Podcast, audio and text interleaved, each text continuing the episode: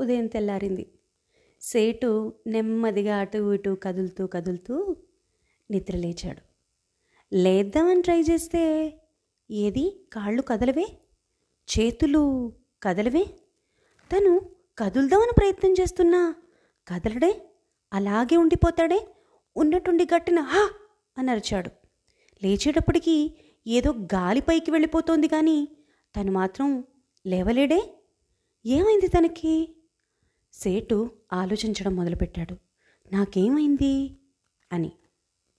ఇది తెలుగు సార్ నేను మీ సుధా. ఇవాళ ఒక వింత సేటు. అదేనండి ఒక వ్యాపారి. కథ చెప్దాం అనుకుంటున్నా. వినడానికి రెడీయా? కమాన్ చెప్పేస్తా. లేవలేకపోతున్నాడు సేటు. కానీ ఆ సేటుకి ఆ వ్యాపారికి అర్థమైపోయింది. తను ఒక గాలిలాగా మారిపోయానని. సరే ఈ గాలే నేను కదా ఈ గాలి ఎటు తీసుకెళ్తే ఎటు వెళ్దాం? అని అలా తన గదిలో నుంచి బయటికి వెళ్ళాడు ఒక గాలి రూపంలో. వెళ్ళంగానే అక్కడ చుట్టుపక్కల వాళ్ళంతా ఒకటే ఏడుస్తున్నారు. అయ్యయ్యో అయ్యయ్యో అని. ఎవరు వాళ్ళు? ఆయన భార్య ఆయన పిల్లలు అందరూ. ఇక వాళ్ళ అన్నదమ్ములు వాళ్ళంతా ఇలా బిక్కమొహం పెట్టు కూర్చున్నారు. ఓహో ఏదో జరిగిందే ఎందుకు వెళ్ళి ఏడుస్తున్నారు? అనుకున్నాడు. ఈలోపు మహా తెలివిగలవాడు కదా సేటు. అర్థమైపోయింది సేటుకి. ఓహో నేను చనిపోయానా అని. అప్పుడు వెంటనే ఒక క్షణం గబుక్కున గిరుక్కున మళ్ళీ గదిలోకి వెళ్ళిపోయాడు. గాలి స్వరూపంలో అటు ఇటు అటు ఇటు గాలిలాగా కొట్టుకున్నాడు. గదంతా తిరిగాడు. ఏం చెయ్యాలో అర్థం కాలేదు. యాతన బాధ శరీరంలోకి వెళ్ళాలి. వెళ్ళలేడు.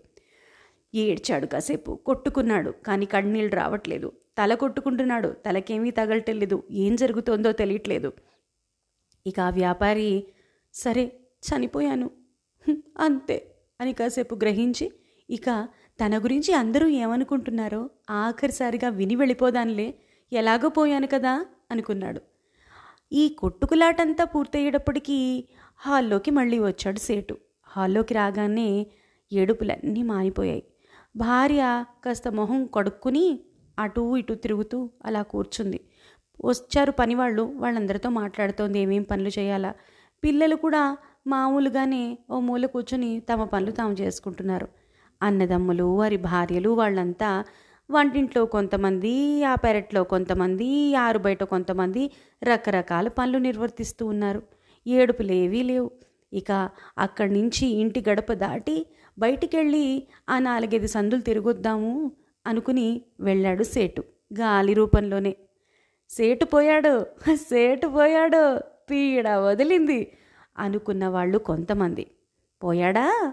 పోతాడు. ఎందుకు పోడు? నా ఉసురు తగలదు. ఎంత పీడించాడు నన్ను? మా ఆయన పోతే వడ్డీకి వడ్డీ కట్టి మాఫీ చేయకుండా నన్ను చంపుకు తిన్నాడు వాడు. పోడా? నా ఉసురు తగలదా? పోయాడులే. మంచి పనే జరిగింది అంటోంది ఒక ఆవిడ. ఇక ఒక ముస్సలి అవ్వ వాడు మహా వెధవ. యవ్వనంలో ఉన్నప్పుడు నన్ను ఎన్ని రకాల దృష్టిలు పెట్టాడు? నన్ను మా అత్తగారి ముందు ఎంత చెడ్డ చేశాడు? మా వారు పోతూ పోతూ కూడా వీడి ఉసిరి తగిలే వీడి ఉసిరి తగలాలి ఎట్లా అయినా సరే మా ఆయన ఉసిరే తగిలింది వీడికి. వాడు పోతాడు. జరగాల్సిందేలే అనుకుంటూ ఏడుస్తూ నవ్వుతూ రకరకాలుగా ప్రవర్తిస్తోంది. ఇక స్ట్రీట్లు స్ట్రీట్లు దాటుతున్నాడు సేటు. అందరూ తిట్టుకోవడమే తప్ప ఏమీ లేదు. కాటి కాపురి మాత్రం నవ్వుకుంటున్నాడు. ఆదా చివరి కాటి దగ్గర అనమాట ఎందుకుట? బోళ్ళని శవాల్ని తెచ్చిపెట్టాడు. ఎంతమందిని చంపేశాడో? ఎంతమందిని పొట్ట పొట్టన పెట్టుకున్నాడో? ఎన్ని శవాలు కలిస్తే అంత డబ్బులు కదా? నాకు మాత్రం బాగుంది పోన్లే ఇప్పుడు ఇంది కూడా నేనే కలుస్తున్నా. బాగా డబ్బులు గుంజొచ్చు. ధనం ఉన్నవాడు కదా సేటు అని మనసులో సంబరపడిపోతున్నాడు. ఇదంతా లోపల అనుకుంటున్నాడు బయటికి పాపం బాధలాగా నటిస్తున్నాడు ఆ కాటి కాపరి. ఇక మనసు విరిగిపోయింది సేటుకి. మళ్ళీ గిరుక్కున కళ్ళు మూసుకున్నాడు ఇంట్లోకి వచ్చేసాడు అయ్యయ్యో నేను చచ్చిపోయానా? అందరూ నా గురించి ఇలా అనుకుంటున్నారా? డబ్బులకి పీడించానా? మానాలు పాడు చేశానా? వస్తువులు లాక్కున్నానా? డబ్బు డబ్బు డబ్బు డబ్బు అని కొట్టుకున్నానా? వద్దు నాకు ఈ డబ్బు వద్దు. నాకు మనుషుల మనసులు వాళ్ళు బాగుండడం అవే కావాలి అవే కావాలి అనుకుంటూ ఏడుస్తూ గట్టి గట్టిగా అడుచుకుంటూ గదిలోకి వెళ్ళిపోయాడు. వెళ్ళిపోయి ఒక్క ఉదుటంలా శరీరంలోకి దూకేసరికి శరీరం పనిచేసింది. సేటు లేచి కూర్చున్నాడు. కూర్చోంగానే అమ్మా నేను చచ్చిపోలేదా? ఇదంతా కళ నేను బతికి ఉన్నానా? ఆ, అనుకుంటూ తన్ని తాను తడువుకుంటూ శరీరం బాగుంది శరీరం ఇంటాక్ట్ ఉంది అని చూసుకుంటూ తన్ని తాను తడువుకుంటూ కళ్ళు ముక్కు చెవులు చూసుకుంటూ మంచం మించి దిగి పరిగెత్తాడు హాల్లోకి. భార్యకి క్షమాపణలు చెప్పాడు. బిడ్డలకి తమ్ముళ్ళకి తమ్ముళ్ళ భార్యలకి అందరికీ క్షమాపణలు చెప్పాడు.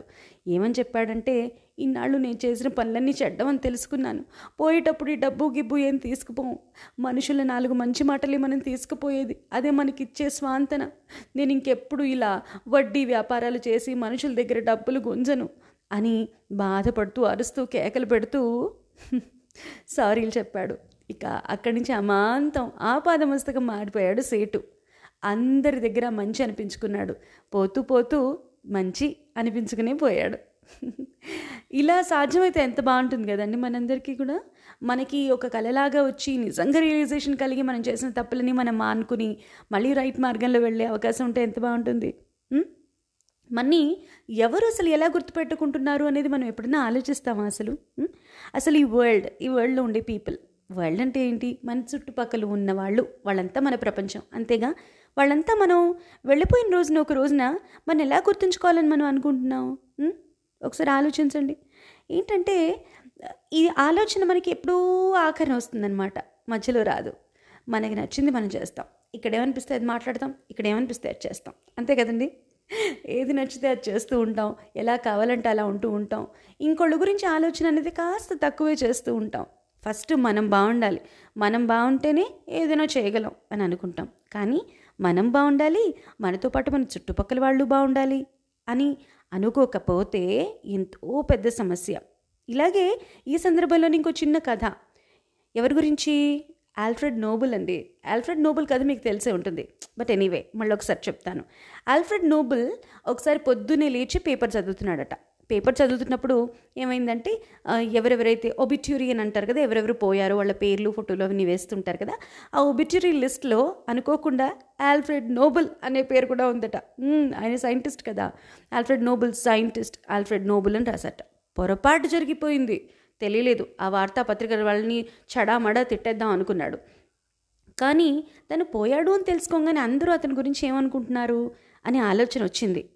అందుకనే మెదలకుండా కూర్చున్నాడు. నెక్స్ట్ డే మార్నింగ్ వార్తాపత్రిక వచ్చేదాకా. అయితే ఆ వార్తాపత్రికలో ఏమని రాసింది తెలుసా? డైనమైట్ కింగ్ కన్ను మూత అని రాసింది. ఎందుకలా రాశారు? డైనమైట్ కనుక్కుంది మరి ఆయనే కదా ఆల్ఫ్రెడ్ నోబుల్ కదా? అప్పుడు వెంటనే రిలీజ్ అయ్యాడు. ఆల్ఫ్రెడ్ నోబుల్ నన్ను అందరూ ఇలా గుర్తుపెట్టుకుంటారా? నేను పోయిన తర్వాత ఒక ఒక యమకింకరులా గుర్తుపెట్టుకుంటారా? వద్దు నాకు ఇది నాకు అస్సలు వద్దు అని గట్టిగా అనుకున్నాడు ఆల్ఫ్రెడ్ నోబుల్ ఇక అక్కడి నుంచి తన జీవితాన్ని ఎలా ఉండాలి అని దానికి అనుగుణంగానే పరిగెత్తేస్తూ వచ్చాడు. అంటే ఆయన పేరుతో శాంతి బహుమతి. ఏంటి? నోబుల్ పీస్ ప్రైజ్ అని ఇస్తారే? ఆయన పేరు మీదే ఇస్తారు. కాబట్టి ఆయన పేరు మీద శాంతి బహుమతి ఇచ్చేంతగా ఆయన జీవితాంతం ఆఖరి క్షణం వరకు కూడా శాంతి కోసమే కృషి చేశాడు ఆయన. ఇక ఈ డైనమైట్లు గీనమైట్లు మారిన ఆయుధాలు కనుక్కోకూడదు అని నిర్ణయించుకుని ఆయనకు శక్తి ఉంది నాలెడ్జ్ ఉంది చేయగలడు ఆయన కానీ చేయలేదు. తను అందరూ వెళ్ళిపోయి తను వెళ్ళిపోయిన తర్వాత అందరూ తను ఎలా గుర్తుపెట్టుకోవాలి అనుకున్నాడో ఆయన అలాగే జీవితం అంతా జీవించాడు. అది కదా అద్భుతం. ఒకసారి ఆలోచించండి. మన విలువల్ని మనం ఒకసారి పునశ్చరణ చేసుకోవాలి. మనం వెళ్ళిపోతున్నాం అని తెలిసి కూడా మనం ఎంతో పోగు చేసుకుంటూ ఉంటాం. ఎప్పటికైనా ప్రతి మనిషి వెళ్ళాల్సిందే. మనకు ఒక నిర్వచనం ఉండాలి. ఒకవేళ అది లేకపోతే ఎక్కడో ఒక పాయింట్ ఆఫ్ టైంలో ఆగి ఆ నిర్వచనం మనం తెచ్చుకుని మనం ఏమి ఇస్తున్నాం ప్రపంచానికి? మన అందరూ ఎలా గుర్తుపెట్టుకుంటారు? మనం ఉన్నా లేకపోయినా నిలిచి ఉండేది ఏది? ఇలాంటి ప్రశ్నలు మన మనం వేసుకోవాలండి. లేకపోతే ఏమవుతుంది అంటే లైఫ్ ఊరికే ఏదో కమ్ అండ్ గోలాగా ఒక చిన్న పిక్నిక్ అనుకుంటాం అనుకోండి. ఆ పిక్నిక్లో నువ్వు ఎంజాయ్ చేస్తే పర్వాలేదు నీతో పాటు పక్క వాళ్ళు ఎంజాయ్ చేస్తే పర్లేదు కానీ నీ ఎంజాయ్మెంట్ కోసం పక్క వాళ్ళందరినీ నువ్వు బాధ పెడుతున్నావు అనుకో అది చాలా కష్టం కదా? ఉం? ఇకిగాయ్ అని చెప్పుకున్నాం మనం కదా? ఇకిగాయ్ అనే విషయం చెప్పుకున్నాం. ఇకిగా ఏముండాలి మనది? మనం హాయిగా ఉంటూ ఇంకొన్ని హాయిగా ఉంచాలి. ఎవరిని ఇబ్బంది పెట్టకుండా మనం చాలా సంతోషంగా ఉండాలి. ఉన్నంతలో ఉండాలి. హాయిగా నేను ఇలా ఉండాలని ఒక డెఫినేషన్ పెట్టుకోవాలి తిరిగి చూసుకోవాలి. ఏదో ఒక పాయింట్ ఆఫ్ టైంలో నేను మరీ చాలా చెడ్డగా ఉంటున్నానా? నేను మరీ స్వార్థంగా ఉంటున్నానా? నేను మరీ డబ్బు మనిషిని అయిపోయానా? నేను మరీ మరీ మరీ మరీ పీవిష్ అయిపోయానా? ఇవన్నీ ఆలోచించుకుని ఎవరికి వాళ్ళుగా ఒక కొత్త నిర్వచనాన్ని ఏర్పరచుకుని ముందుకెళ్తే లైఫ్లో ఇలా బాధపడి సేటులాగా ఏడ్చి కొట్టుకునే పరిస్థితి మనకి రాదు. ఎందుకంటే ఇది కథ కాబట్టి అలా జరిగింది కానీ నిజంగా ఒక మనిషి డిపార్ట్ అయిపోయిన తర్వాత మళ్ళీ ఎరేజర్తో చెప్పేసి మళ్ళీ రాసుకున్నట్టుగా మళ్ళీ జీవితం రాదు కదండి. కాబట్టి ఇట్స్ నెవర్ టూ లేట్ ఇప్పటికైనా మనం ఎలా ఉంటున్నాం ఏంటనేది ఆగి తిరిగి చూసుకుని మన జీవితానికి ఒక నిర్వచనం తయారు చేసుకుని మనం వెళ్ళిపోయిన తర్వాత ఇతరులు మన గురించి ఎలా మాట్లాడాలని అనుకుంటున్నామో ఎలా తలుచుకోవాలనుకుంటున్నామో మన్ని అలా మనం ఇప్పుడు ఉంటున్నామా లేదా అని ఆలోచించుకుని అలా ఉండడం స్టార్ట్ చేయాలి. బెటర్ లేట్ దన్ నెవర్ కదండి? మరీ జ్ఞానం ఎక్కువైపోయిందా ఇవాళ? పర్లేదులేండి. ఈ కథలు రెండు నా మనసులో మెదిలిన తర్వాత మీకు చెప్పకుండా ఉండలేకపోయా. కథలు చెప్పట్లేదు అని ఒక కంప్లైంట్ ఒకటి ఉందిగా నా మీద. అందుకని మీకు ఈ విషయాలు రెండు చెప్తున్నాయి ఇవాళ ఈ రెండు కథలు. ఈ కథలు ఎలా అనిపించాయి? ఈ సంచిక ఎలా ఉంది మీకు? బాగుందా? నాకు తప్పకుండా తెలియజేయండి. Telugu Lessa four at Gmail dot com or me voice message ద్వారా అయినా. అండ్ uh, ఇంకొక విషయం మరీ గుర్తు చేయాలనుకుంటున్నాను నేను. Telugu Lessa four at Gmail dot కామ్కి మీరు ఎప్పుడైనా హెల్ప్లెస్గా ఫీల్ అయినా ఎవరితోనైనా ఏదైనా విషయాలు మానసికంగా మీరు డిస్టర్బ్డ్గా ఉండి చెప్పుకోలేము అనుకునే విషయాలు ఏమైనా సరే మీరు చెప్పాలి నాకు um, ఏం జడ్జ్మెంట్ లేకుండా వినేవాళ్ళు కావాలి ఎవరైనా వింటారన్నమాట అనే డౌట్ మీకు లైఫ్లో ఎప్పుడు వచ్చినా సరే తప్పకుండా Telugu Lessa four at Gmail dot కామ్కి నాకు తప్పకుండా మెయిల్ చేయండి. బికాజ్ కొన్నిసార్లు సమస్యలు సాల్వ్ కాకపోయినా పర్వాలేదు. ఎవరైనా మన గోడు లేకపోతే మన మాట మన మనసులో ఉన్న దుఃఖాన్ని జస్ట్ విని పంచుకుంటే చాలు అనిపిస్తుంది. అలాంటి సందర్భం కనుక అలాంటి సందర్భంలో గనక మీరు ఉంటే మాత్రం తప్పకుండా నాకు మెయిల్ చేయండి. ఎంతో కొంత స్వాంతన మీకు తప్పకుండా కలుగుతుంది. నా వీలు వెంబడి నేను రిప్లై కూడా చేస్తాను దానికి అని మనవి చేస్తూ ఇంకా ఇవాళకి ఉంటానే. Thank you very very much for listening ఇది తెలుగు లెస్స అండ్ నేను మీ సుధా.